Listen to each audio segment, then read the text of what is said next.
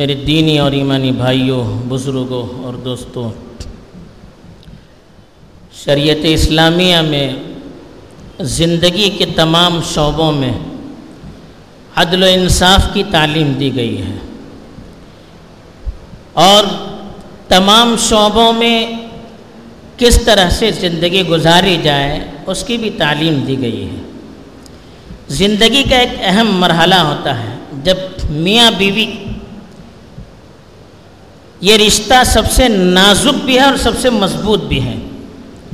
یہ رشتہ جب آپس میں مضبوطی کے ساتھ رہ نہیں پاتا ہے اور نزاکت کی ساری حدیں پات کر کے جب زندگی آپس میں دشوار بن جاتی ہے تو اسلام نے ایک دوسرے سے جدائی کے لیے طلاق کا ایک ذریعہ دیا ہے، جس کے ذریعے سے آخری حد میں جب آپس میں نبھا نہیں ہو سکتا، تو میاں بیوی کو ایک دوسرے سے جدا کیا جاتا ہے۔ حالانکہ یہ عمل اللہ کو پسندیدہ نہیں ہے، لیکن ایک زندگی کی ضرورت ہے، جس کے بغیر گاڑی چل نہیں پاتی۔ تو مجبوری میں بہت ساری چیزوں کی گنجائشیں رکھی جاتی ہیں۔ تو ایک مجبوری کا علاج ہے یہ۔ تو اب طلاق کے بعد کی جو زندگی ہوتی ہے، اس میں بھی اسلام نے عدل و انصاف کے دامن کو ہاتھ سے چھوڑنے کی اجازت نہیں دی ہے۔ عام طور پر میاں بیوی جب آپس میں مل کر رہتے ہیں، تو بڑے پیار اور محبت رہتی ہے، الفت رہتی ہے، ایک دوسرے کا گن گاتے رہتے ہیں۔ لیکن جب جدائی ہو جاتی ہے، تو یہی رشتہ پھر دشمنی میں تبدیل ہو جاتا ہے۔ اس قرآن مجید میں صاف طور پر ارشاد فرمایا گیا ہے، ولا يجرمنكم شنآن قوم على اللہ تعدلوا۔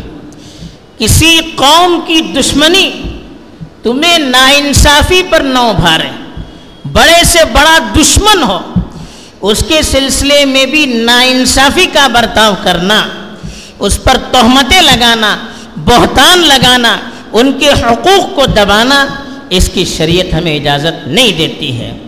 تو طلاق کے بعد عام طور پر کچھ باتیں معاشرے میں ایسی رواج پا چکی ہیں، جس پر اگر روک نہیں لگایا جائے اور اس پہلو پر توجہ نہ دی جائے، تو پھر آپس میں دشمنیاں اور آپسی انتشار بڑی حد تک ترق اور زیادہ ترقی کر سکتا ہے۔ اس میں اور زیادہ اضافہ ہو سکتا ہے۔ آج کے خطبے میں، اس پہلو میں، طلاق کے بعد کی زندگی کا جو پہلو ہے، اس میں جو بے احتیاطیں ہوتی ہیں، اس کی کچھ جھلکیاں پیش کی گئی ہیں۔ دو تین پہلو اہم ہیں جس پر خاص طور پر نظر رکھنے کی ضرورت ہے۔ ایک تو ایک کہ میاں بیوی کا جب طلاق ہو جاتا ہے، جب جدائی ہو جاتی ہے، تو کچھ حقوق شوہر پر بھی رہتے ہیں۔ اب شوہر پر ضروری ہے کہ ان حقوق کو وہ صحیح طور پر ادا کرے۔ عام طور پر کیا ہوتا ہے؟ کچھ بقایا ہوتے۔ کبھی وہ بیوی کا مہر اپنے وقت پر ادا نہیں کر سکتا۔ اس کی گنجائش ہے۔ اگر نکاح کے وقت میں وہ ادا نہیں کر سکتا، تو اس کو قرض کے طور پر بعد میں ادا کیا جا سکتا ہے۔ تو کبھی ایسا ہوتا ہے کہ طلاق ہو جاتی ہے، لیکن وہ مہر اس کے ذمے باقی رہتا ہے۔ آپسی دشمنی اتنی ہوتی ہے کہ وہ اس کو لوٹاتا نہیں ہے۔ حالانکہ یہ بیوی کا حق ہوتا ہے۔ اس کو لوٹانا ضروری ہے۔ بیوی سے ہم بستری کرنے کا عوض ہے وہ۔ وہ اگر نہیں لوٹائیں گے تو پھر بہت بڑا گناہ ہے۔ ایسے ہی نان نفقے کی بہت ساری چیزیں ہوتی ہیں جو بیوی کی اس کے ذمے واجب ہوتی ہیں۔ وہ وقت پر ادا نہیں کر پاتا۔ کبھی سال بھر کے حقوق ہوتے ہیں۔ کبھی دو سال کے ہوتے ہیں۔ کبھی پانچ چھ مہینے کے ہوتے ہیں۔ اس کو ادا نہیں کرتا ہے۔ وعدہ کرتا ہے، بعد میں پھر مکر جاتا ہے۔ یہ بہت بڑی غلطی ہے۔ دوسروں کا حقوق دبائے رکھنا اس کی اسلام ہمیں اجازت نہیں دیتا ہے۔ یہ معاملات ہیں۔ دوسروں کے حقوق، یہ بندوں کے حقوق یہ معاملات اس کے سلسلے میں اللہ کے یہاں پوچھا جائے گا۔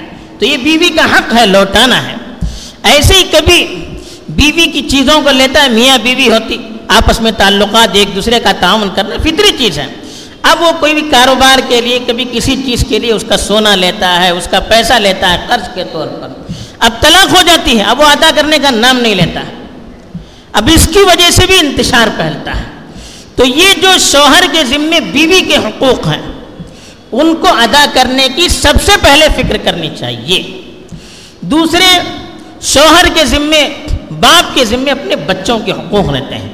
طلاق ہو جائے میاں بیوی کی دشمنی تھی، طلاق ہو گئی۔ اب بچوں کا کیا قصور اس میں؟ بچے تو ماں باپ کے ہیں۔ جدائی ہونے سے بچے الگ نہیں ہوتے ہیں، باپ کے بچے ہیں وہ۔ ان کا نصب باپ سے جڑتا ہے۔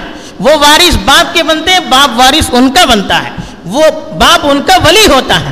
اب باپ اس پر بچوں کا نان نفقہ، اس کا خرچہ سنبھالنا، اس کی تعلیم کی ذمہ داری، اس کی صحت کی ذمہ داری، وہ بیمار ہو جائے تو علاج کرنا اچھی تعلیم اور تربیت دینے کی فکر کرنا اور اس کا جو خرچہ ہوتا ہے ماہانہ اس کو ادا کرنا یہ والد کی ذمہ داری ہے۔ اس پہلو پر بھی کوتاہی ہو جاتی ہے۔ جب الگ ہو جاتا ہے تو کچھ مہینے تو آدمی اپنا، اپنی ذمہ داری ادا کرتا رہتا ہے، اس کے بعد بھول جاتا ہے۔ اور پھر ادھر ادھر کی تعویلات شروع کر دیتا ہے۔ وہ اس کا حق ہے، ضروری ہے۔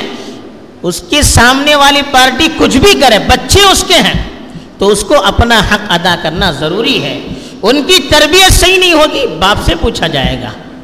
وہ بیمار ہوں گے، علاج کے لیے خرچہ نہیں، باپ کو دینا پڑے گا۔ تو یہ پہلو بھی بہت کمزور ہوتا چلا جا رہا ہے۔ تیسری طرف، کچھ بیوی کی طرف سے بھی غلطیاں ہوتی۔ اب بچے باپ کے ہوئی ہوتے ہیں، چھوٹے بچے ہوتے ہیں۔ اب شریعت نے کہا کہ بچوں کو ماں کی ضرورت ہوتی ہے۔ تو عام طور پر چھوٹے جو بچے ہوتے ہیں، ماں کے حوالے کیے جاتے ہیں۔ کہ اس کی پرورش، اس کی نگہداشت ماں اچھی طرح سے کرتی ہے اور بچوں کو بچپن میں ماں کی ضرورت زیادہ ہوتی ہے اب کیا ہوتا ہے طلاق ہونے کے بعد؟ دشمنیاں بڑھتی چلی جاتی ہے اور بچوں کو باپ سے ملنے نہیں دیا جاتا۔ ہے اب ان کا کیا قصور ہے بچوں کا؟ بچے اور باپ میں کیا دشمنی ہے؟ وہ تو باپ کے بچے ہیں۔ ان کو جانے سے کیوں روکا جاتا ہے؟ یہ تو بہت بڑا گناہ ہے۔ بچپن ہی سے بچوں کے دلوں میں ان کے ذہن و دماغ میں باپ کے خلاف، اس کے خاندان کے خلاف نفرت بھر دی جاتی ہے۔ اور گویا کے رشتہ توڑنے کا سبق بچپن میں سکھایا جاتا ہے۔ اور رشتہ توڑنا یہ گناہ کبیرہ ہے۔ تو بچپن ہی سے اس کی تعلیم دی جاتی ہے۔ بچپن سے بچوں کی ذہنیت بنائی جاتی ہے۔ تمہارا باپ ایسا تو وہ کچھ بھی ہو، ان کے لیے تو باپ ہے۔ تو اب باپ کے خلاف بچوں کا ذہن بنانا یہ بھی بہت بڑا جرم ہے۔ باپ کے گھر جانے سے، ان کے ملاقات کرنے سے، ان کے خاندان والوں سے ملنے سے بچوں کو روکنا، یہ بھی بہت بڑا جرم ہے۔ اس پہلو پر بھی خاص طور پر توجہ کی ضرورت ہے۔ چوتھی طرف، جب جدائی ہو جائے، اب نب نہیں پایا، الگ ہو گئے ختم تعلقات۔ اب اس کے بعد کیا ہو جاتا ہے؟ وہ رشتہ الگ نہیں ہوتا ہے۔ دونوں خاندان ایک دوسرے کے فریق بن جاتے ہیں۔ اب ایک دوسرے کی دشمنی میں یہ سمجھتے ہیں کہ ہر طرح کی برائی سامنے والوں پر چشمہ کیا جائے۔ شوہر کے گھر سے اس لڑکی کے خلاف تہمتوں کا انبار لگایا جاتا ہے، اس کے خاندان کے خلاف۔ اب لڑکی والوں کی طرف سے اس لڑکے کے خلاف اور اس کے خاندان والوں کی طرف تہمتوں کی انبار ہوتی ہے۔ اب وہ اگر دوسری شادی کرنا چاہتی ہے، لڑکی یا لڑکا چاہتا ہے، تو ان کی طرف سے آڑے، ان کی طرف سے آڑے۔ اب یہ کیا چیز ہے؟ ختم ہو گیا تعلق۔ اب پھر اس میں تہمتیں لگانا، ایک دوسروں کے خلاف، دوسروں کی ذہنیت کرنا، یہ کتنا بڑا گناہ ہے۔ اس پہ کتنی تہمت تہمت والا گناہ، غیبت والا گناہ، الزام والا گناہ، کتنے گناہ ہم اپنے سر پر لیتے ہیں اور ہمیں احساس نہیں ہوتا ہے۔ اور اس کی وجہ سے خاندانوں میں کئی کئی مدت تک دشمنیاں چلتی رہتی ہے جب تک درمیان میں کوئی پڑھ کر اس کو صاف صفائی نہ کرے، وہ دشمنیاں بڑھتی چلی جاتی ہے حالانکہ اللہ کے رسول صلی اللہ علیہ وسلم کے زمانے میں بھی ایسے واقعات ہوتے تھے، طلاق ہوتے تھے۔ لیکن طلاق ہو گئی، عدت ہو گئی۔ اب آپس میں لڑکے نے دوسرے سے شادی کی، ایک صحابی نے طلاق دے دی۔ عدت کے بعد اس عورت سے دوسرے صحابی نے شادی کی۔ اب کچھ بھی نہیں۔ اب جن نے انہیں، جنہوں نے پہلے طلاق دی تھی، کبھی اس کے خلاف اس کو اکتاتے نہیں ہیں۔ یا لڑکی والے اس شخص کے خلاف کبھی اکتاتے نہیں تھے۔ بلکہ بعض مرتبہ ایسا ہوتا تھا کہ ایک آدمی نے ایک لڑکی کو طلاق دے دی اپنی بیوی کو، صحابی نے۔ اب اس کی عدت ختم ہونے کے بعد وہی صحابی اس کا پیغام دوسرے صحابی کو دیتا تھا کہ وہ اچھے اس سے شادی کرو۔ ایسے بھی واقعات ملتے ہیں۔ اب ان کا آپس میں نباہ نہ ہو سکا، تو یہ مطلب نہیں کہ پوری دنیا سے ان کا نباہ ختم کر دیا جائے۔ یہ صحیح نہیں ہے۔ تو اس طرح کی برائیاں اور اس طرح کی کمزوریاں معاشرے کے اندر پنپتی چلی جا رہی ہیں۔ اس کی وجہ سے ایک تو دونوں خاندان بکھرتے چلے جا رہے ہیں۔ دوسرے لڑکے اور لڑکی کو جو نیا رشتہ، ان کی نئی زندگی ہونی چاہیے۔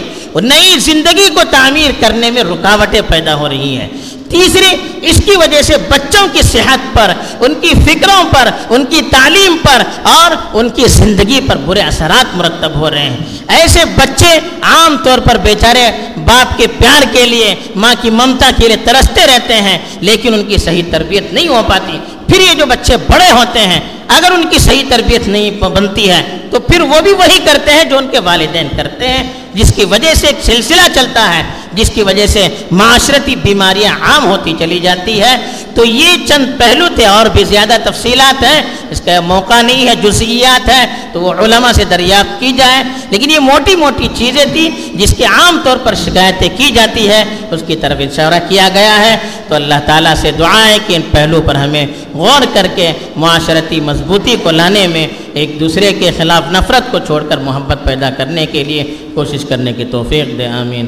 وآخر دعوانا الحمد للہ رب العالمین۔